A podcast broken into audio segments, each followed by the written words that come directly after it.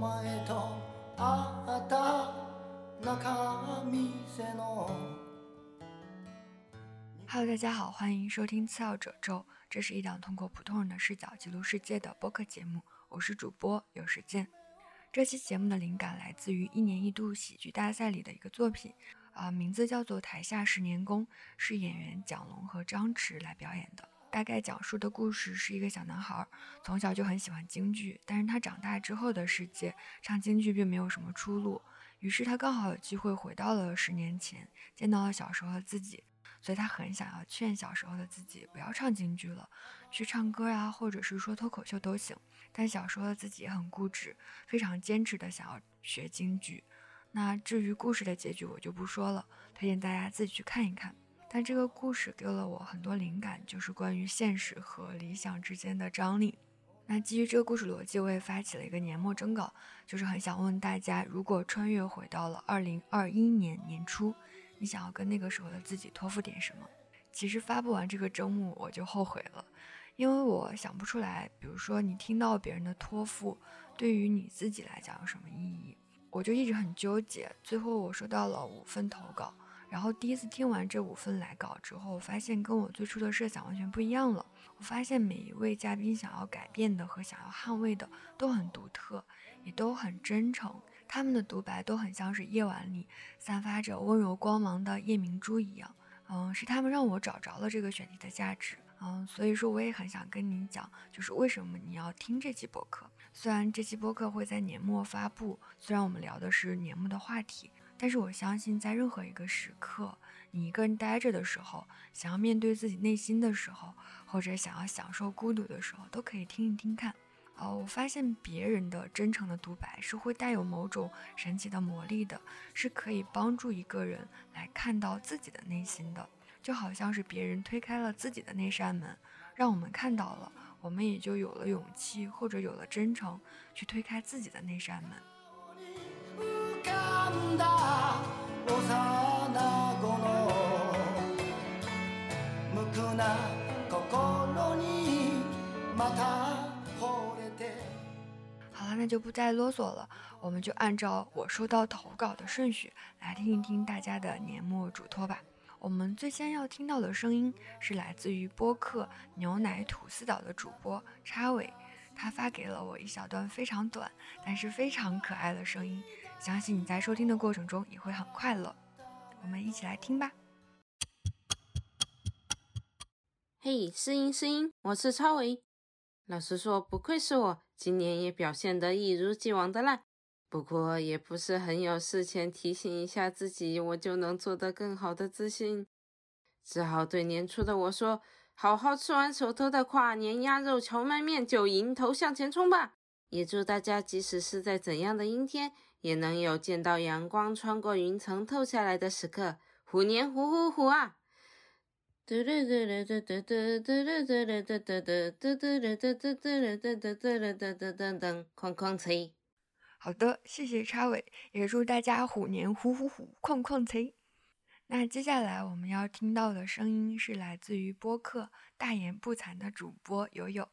我和友友平时交流不是很多，但是我会默默的关心他，就很开心能够在二零二一年认识友友。那我们一起来听一听他的嘱托吧。Hello，次要褶皱的听众朋友们，大家好，我是友友，也是播客大言不惭的主播。因为播客认识了有时间这个有灵气的姑娘，虽然我们平时交流不多，但是也算是在网络上神交已久吧。那这次看到他发起了这个年终征集，就想来说说我的一些想法。今年年终的时候，我的舅舅突然去世了，是因为做一个手术。然后引发了一个非常小概率的并发症，引起了脑血管破裂，很突然的就走了。那说回到我对于回到二零二一年年初想要给自己托付些什么，我可能会想说，多跟舅舅联系吧，然后多关心一下他。如果知道了他有做手术的计划，多关心一下他是怎么安排的。我舅舅做的手术是关于腿部的治疗。他在十五岁的时候，因为顽皮从树上摔了下来，把腿给摔断了。以前的医疗条件不是很好，所以当时就留下了不好的一个后遗症。他走路是跛脚的。我外婆、外公也去世的比较早，所以其实舅舅在我们心里就是家里的顶梁柱。从小到大，我们都挺害怕他的，因为他是那种很严厉的人。但是他严厉中又带着一些俏皮，就经常会开玩笑。我是直到今年他做手术的时候。才知道，他其实这三十多年来都内心有很深的自卑。虽然他在外人看来是很强势的，嗯，很雷厉风行的一个人吧，但我们却不知道，其实他的内心有这一块脆弱。他想要治疗，也是因为身边有一些成功的案例，同一个医院，同一个医生，但是当他去做手术的时候，却出现了这样的问题。其实之前我们有劝过他到更大的城市去做这个手术，但是因为他个人比较坚定，所以最终就尊重了他的意见。而这个小概率的事情，我们也是完全没有想到会发生在他的身上。如果说回到过去，可以更坚定的去劝说他，我们一起去做更好的安排，可能这一切不会发生。但是有时候我又在想，就像我我的家人所说的。是不是人的天命是有定数的？如果真的他迈不过五十一岁这个坎，我们回到过去能做些什么？可能更多的能抓住的就是去珍惜每一次和家人有连接的时光，去多多创造这种连接，去关心他的近况，去交流我们各自的生活动态。不一定能做到说经常联系，有很多话说，但是也许就是要。经常看见对方，经常想起对方吧。我听过有实践第二十五期节目《生命里的那些丧失和呼吸》，是讲到关于死亡的话题。关于悲伤的滞后性那一段，我特别的有体会。在我舅舅去世的时候，我看到我的表弟妹一夜长大，要承担葬礼的大小事务。我们在哭了很多次以后，在葬礼的最正式的环节。我们都是集体的表情木然的状态。当时围观的或者来参与的一些乡亲，他们有些人会感到奇怪，为什么我们没有哭？但其实只有我们知道，这种巨大的悲伤是要在以后长长的日子里慢慢痛的，一点点痛。在那当下，那些非常轰鸣的丧乐，还有我们每个人忙碌的奔走，让我们都变得很钝。但是当一切结束以后，我们再回归到日常的生活里，有些时候就会突然因为一些莫名其妙的场景，就会哭出来。最近这半年，我时不时的会去打开我表弟表妹的朋友圈，去看看他们的动态。我们的生活都在继续，还是会有可以分享欢乐的一些时刻。我们都在经历一些新的事情。前阵子手机给我推送了去年的一张照片，是去年的八月份我出嫁那一天，我们跟舅舅和舅妈的合影。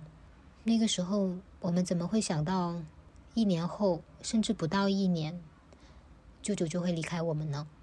现在想起来，还是会有些恍惚，也更让我们在每次跟家人产生矛盾的时候，都会多想一想，有没有必要跟亲人较劲。更重要的可能就是相互陪伴、相互理解吧。可能这一段会有些沉重，但是确实是我看到这个主题时想说的。嗯，谢谢有时间的这个话题，那我就先说到这里啦。二零二二年到了，祝大家身体健康。嗯，这个是最重要的，能有更多的时间和爱的人在一起，能做更多自己想做的事。好啦，就这些吧，拜拜。好啊，谢谢友友分享这段经历。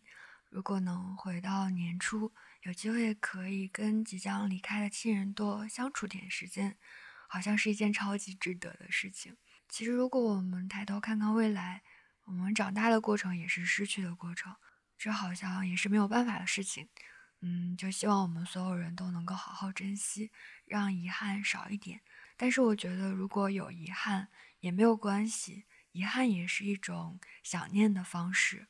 嗯，那好啦，接下来我们要听到的声音是来自于阿 T，这是一段非常非常松弛、非常青春的声音。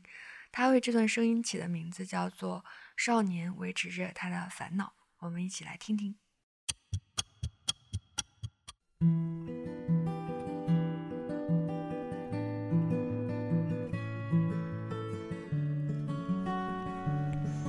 Hello，这里是阿 T。夜晚骑电瓶车在校园里听的是《网文零点七》这张专辑，慕名而来的悲伤情绪遇见的是专辑的第一首曲子《二零一二》。不知道为什么，经过落叶，经过昏黄的灯光，经过寒冷的十二月，就特别想跟遇到的路人说一声新年快乐。而后面紧接着的就是那两首经典曲目。把孤独与情绪累积到了顶点，再迸发出新的能量。我想，那是不是也可以把这张专辑看成播着一年的时间线？如果是，那也跟我现在倒回来给你录这段话的情感很相似。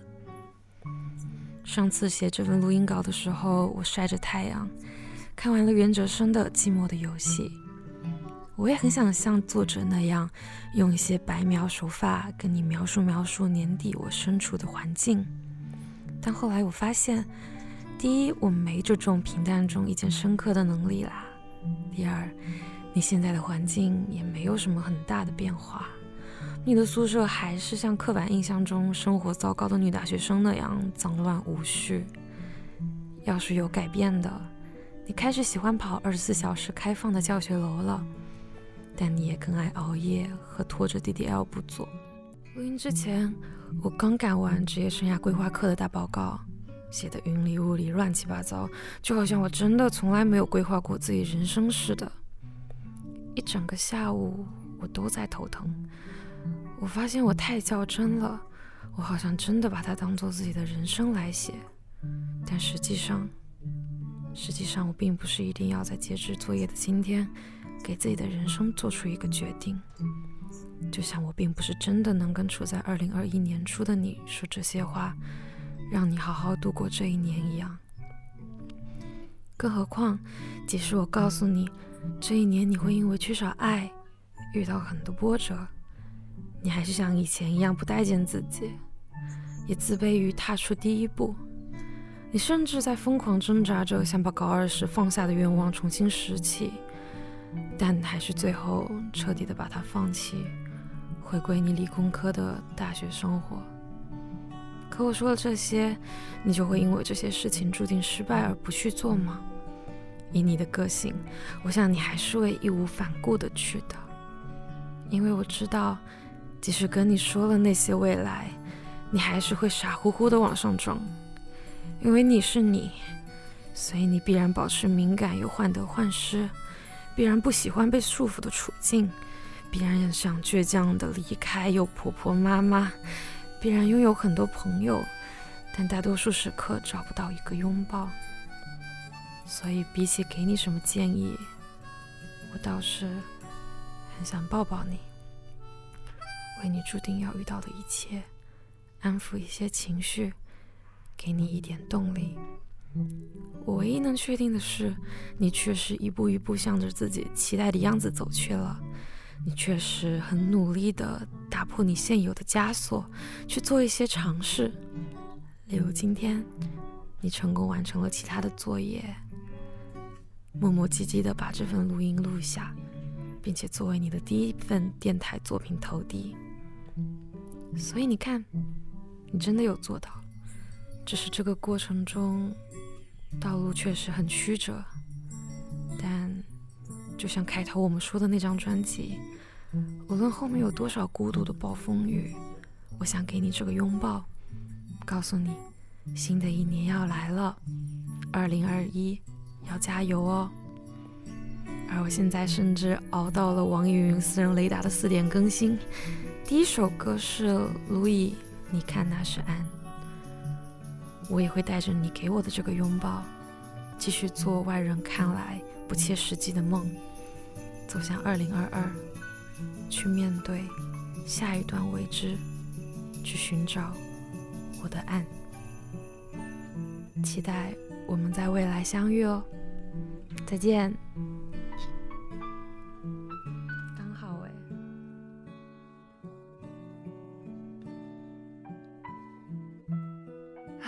啊，谢谢阿提。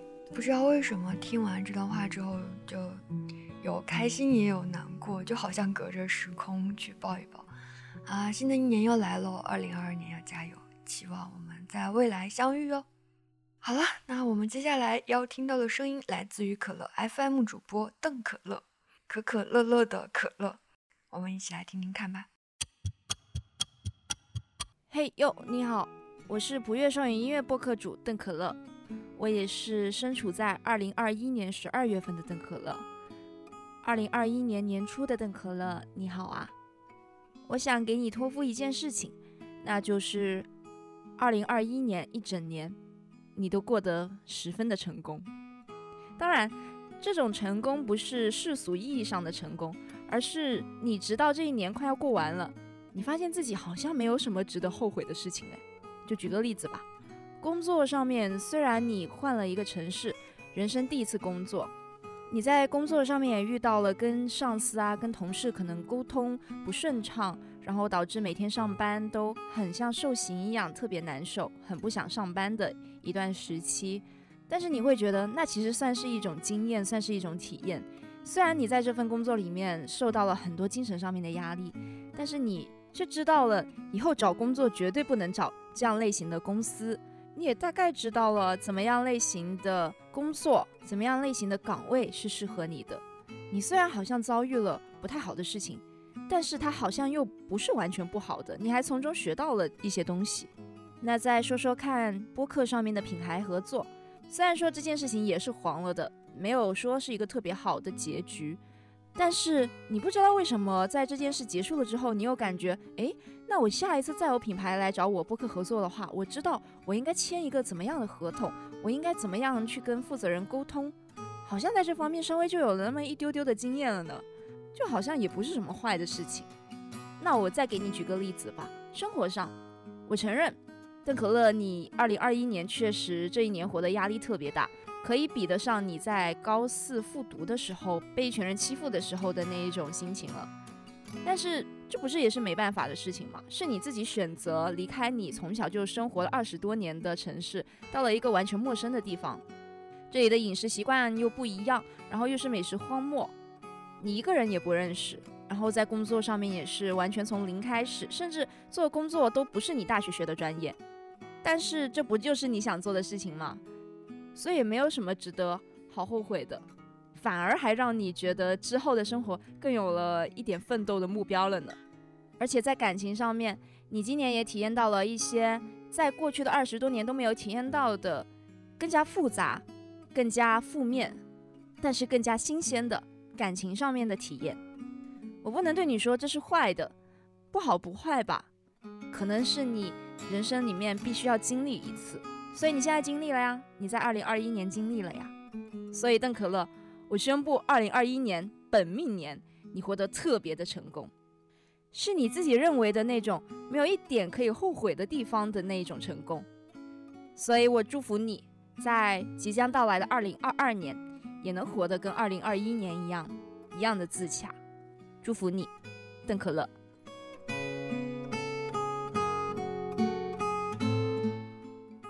不知道为啥听到可乐声音就觉得元气满满。如果喜欢可乐的朋友，记得去收听他的音乐电台呀。那接下来就是最后一份投稿了，来自雪莉，我们一起来听听看他有什么想要嘱托的吧。Hello，有时间小姐姐你好，我是雪莉啊，不好意思这么晚才发来我的投稿，因为我一开始看到这个。征集要求的时候是年底对年初的自己说的话。其实我感觉我每年的年初和年底好像过得都还蛮好，一般都是年终的时候过得比较凄凉。所以真要让我对年初的我说些什么，好像也没有特别想要托付的，因为。两个时期的我的状态都还挺好的。如果真的要给一些小小的建议，或者是说一些话，我觉得我会跟年初的我说，上寒假课的时候一定要注意三餐不要吃的太多，不然你春季回来上课减肥会减得很辛苦，回家的时候妈妈也会不开心。然后你的工作，你要慢慢的去思考一下，你到底有没有能力，或者有没有热情做下去。如果没有的话，那你可能需要好好的考虑一下。还有，我希望你能够珍惜你身边的朋友，因为。很有可能他们会走散的，希望你在能看到他们、跟他们说话的时候，一定要好好的珍惜他们，认真谨慎的对待你说出的每一句话，因为可能错过了就不会再见了。然后，其实看到这个题目，我好像更想要去问二零二二年底的我。我特别想问他有没有适应新的工作，有没有把自己的身体照顾好，有没有不丢掉自己的生活，然后能够给自己多点时间休息、放松、看书。如果是对明年年底的我，我其实是有很多想问的，但如果是像今年年初的我说的话的话，那就只有我刚才说的这些了。然后最后祝次要褶皱一周年快乐，然后希望有时间小姐姐啊新播客也能够顺顺利利，然后新婚快乐。谢谢雪莉，雪莉的嘱托和友友有点像，他说的那句“嗯，珍惜你身边的朋友，因为都会走散的”。哎，就很戳我，怎么办？我们都到了一个常常会跟人走散的阶段了，所以要认真拽住不想走散的人呐，朋友们要拽紧一点。好了，听完大家的投稿，我也来聊一聊自己的嘱托吧。我是一个记性很差的人，但好在每年年初比较有热情的时候，就会写一阵子日记，也会在社交媒体上发一些流水账。我自己翻了翻看，发现有几个点还挺好玩的。我在日记本上，二零二一年一月二日写道：“此刻在阳台晒太阳，忍不住看了一眼小宇宙上的播客订阅量，依旧惨淡。”然后二月十九日写道：“今年和狗蛋儿结婚吧。”二月二十一日写道。不想再吊起来去够那些所谓的无所不能了，站在地上吃饱穿暖就很开心了。三月二十五日写道：“妈的，一定要做一个善良还有钱的人。”呃，这大概就是二零二一年年初时候的我吧。其实是在一个并没有很好的处境里面，但是莫名其妙的充满了一些生命力。我一直都会觉得自己是那种很丧、很颓废的人。但是隔着十几个月的时间再看，我居然发现自己是有生命力的。可能因为一直都没有真的放弃吧，虽然一直在嗷嗷的好，但是并没有真的松手。所以如果想要嘱托一些什么，我其实心里面有很多感慨。然后加上我就是意外参加了那个看理想发起的时间路口，然后他们里面有一个问题就是说。你这一年有没有做什么有成就感的事儿？然后我其实也很想把这些讲给二零二一年年初的我来听。就比如说，嗯，我很想跟他讲，就是不要太焦虑啊。这一年其实还是做了很多有成就感的事情，比如说有做好几期让自己满意的播客作品，而且还很勇敢的结婚了呢。目前为止，婚姻倒是没有想象中那么可怕，你依然拥有着自由。反而多了很多勇气，而且你非常棒的摒弃掉了那些很诱人、看起来很宏大的东西，反而很自在的活成了一团泥巴。虽然扶不上墙，但是很快乐、很舒服。呃，关于善良还有钱这一点，虽然现在还是没钱，但是还是很善良。嗯这样一讲好像是有点剧透了，但这些都是让我觉得非常心满意足的事情，所以非常想要跟年初的那个自己报个喜。好，希望自己压力不要太大，能够能够稍微有弹性一点，能够在很焦虑的时刻也能够好好的照顾自己。但是其实这些都不算数啦。如果真的只能说一条嘱托的话，我可能会嘱咐二零二一年年初的那个自己，不要害怕那些让你痛苦的部分。我现在过得很好，是因为你在痛苦里积蓄了力量，让我变得有勇气。我沾了你的光，哎，谢谢你。好啦那这期节目都到这里了。虽然你旁听了别人的嘱托，好像很多内容也都洗刷过自己的大脑，记不得了。但是如果你听到这里，如果你有想到什么想要表达的，都欢迎在评论区留言。也欢迎您在任何时刻感觉到迷茫、困惑，或者是找不着自己的时候，都可以回来听一听这期节目，哪怕当一个背景音也很好。谢谢你这一年来的陪伴，也希望能够通过作品在未来结识到更多的朋友。好啦，那我们来年再见，拜拜。